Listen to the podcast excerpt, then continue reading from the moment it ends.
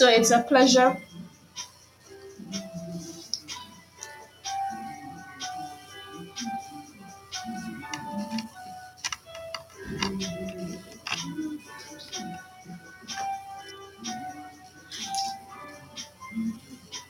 So it's a pleasure being here once again. And I'd like to say thank you for all those that listen to this segment and all those that continue giving me the support. So, brethren, today I would like to speak about your gifts sown to a need can give you a seed, meaning a child. Now, all scriptures will be read from the King James Version Bible. So, I'll start, brethren. End time saints, the importance of ministering to the Lord and to others with our substance has for too long been underestimated by the leadership of modern Christendom. And the fallout of this neglect is that too many saints enjoy a far lower standard of living than is necessary today. Moreover, this lack of adequate teaching on giving and receiving in third world churches has resulted in the polarization of our churches into those that are for prosperity and those that are against. In so doing, we have allowed this silly prosperity war, which started in the United States of America, to be played out in our Caribbean pulpits. And what havoc it has caused the body of Christ. May God help us to really wake up. Now, what was mentioned shortly deals with the state of affairs, and it need not have existed. For the Bible has adequate information to enable one to make the right doctrinal conclusions. For while the Bible does not link being righteous with having riches, it surely does not equate being righteous with having nothing. On the other hand, while our Bible is not lacking in its teaching against covetousness, it definitely allows for one to be righteous and yet prosperous. This fact can be read by reading the third John chapter 1 verse 2. That scripture surely substantiates what I'm saying today. Now, what this text shows, therefore, is that the acceptable Christian position falls somewhere in the middle of this pro and no prosperity issue. After having clarified this thorny issue, I shall now proceed to show you how you can cause your liberality to work for your family.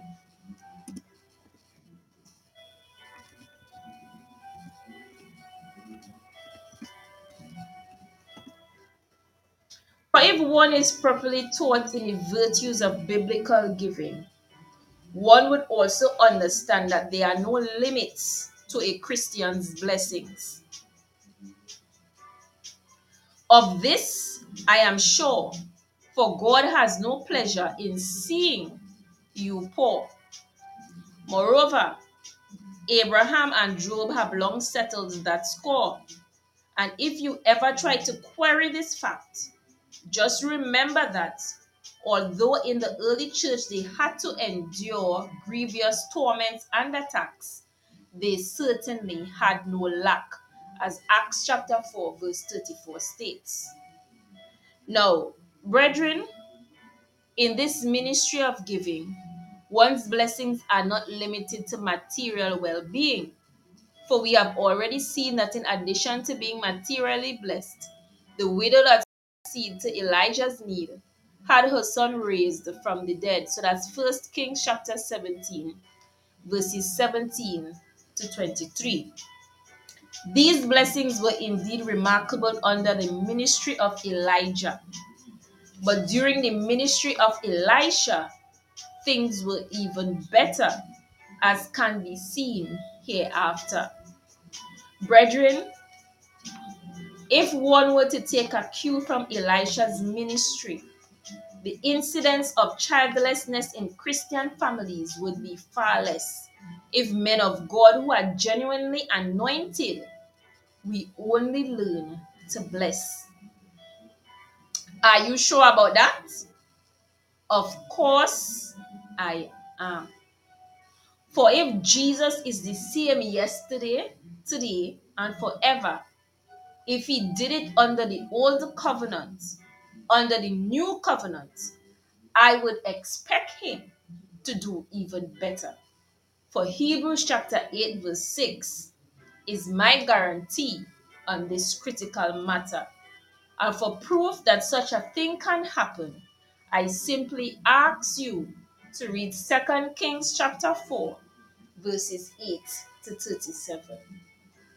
Now, Elisha, who had succeeded Elijah, went down to Shunem, where he met a wealthy Shunammite woman. The unique thing about this lady was that she was not only rich in material things, she was also rich in good works. Evidence of this can be gleaned from the fact that from time to time she would entertain Elisha and his companion at her own expense. Moreover, as time went by, she persuaded her husband that they should provide the man of God with his own apartment at no cost to him whatsoever. Because of this act of benevolence to the man of God, this childless wealthy couple received a wonderful miracle. Like the widow of Zarephath, this wealthy Shunammite woman had a dire need. She longed for a son on whom she would lavish her love, but up to that time, she had none. So, what did she do instead? She bestowed an abundance of love on Elisha, a child of the king, and that really worked for her. As a result of her kindness, the man of God inquired what her real need was. He then found out that she was childless and sent for her. Knowing that God fulfills the words of his prophets, he informed her that about that set time, the following year, she would embrace her own son. And notwithstanding the fact that initially she did not believe, the word of Elisha was fulfilled for she did conceive and bear a son, just as the prophet of God said she would. So that's Second Kings chapter 4, verses 16 to 17.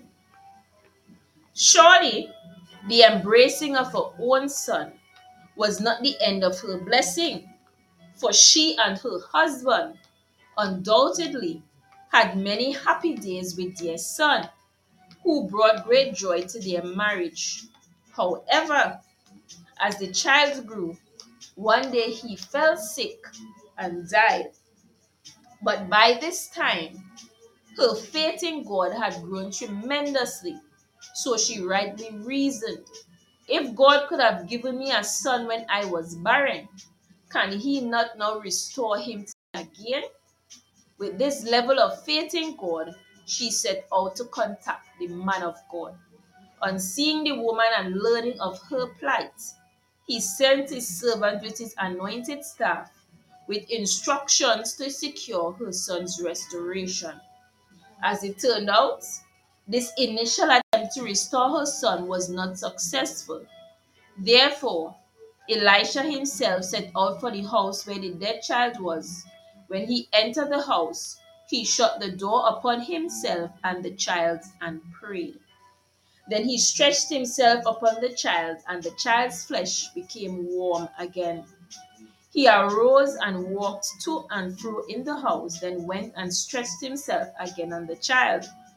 This time the child sneezed seven times and opened his eyes. He then sent for the child's mother, who left with him alive soon after. So that's second chapter 4, verses 18 to 37. So verse 8 to 9 in Psalm chapter 107 and Psalm 130. So I read Psalm 107 verse 8 first and then Psalm 113 verse 9 after. So verse 8. All that men would praise the Lord for his goodness and for his wonderful works to the children of men.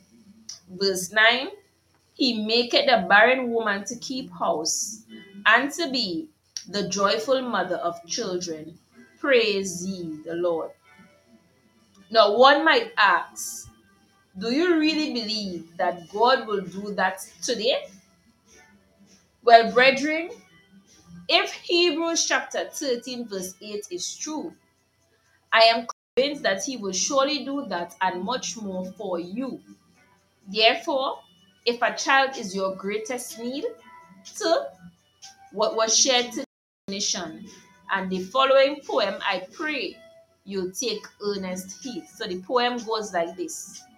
So to you, my dear childless brethren in the faith, you whose disappointments have been oh so great, I hereby assure you it's never too late. If only in God your faith you would place. So if a child is your greatest need, to the above admonition, I pray you'd pay heed. For if from your heart you sow precious seeds, you can move God's hand to give you a seed. So as I close, when doubt assails you, please remember that a couple from Shunem broke barrenness even under the old and weaker covenant. Therefore, you can surely overcome same as you diligently sow precious seeds in Jesus' name.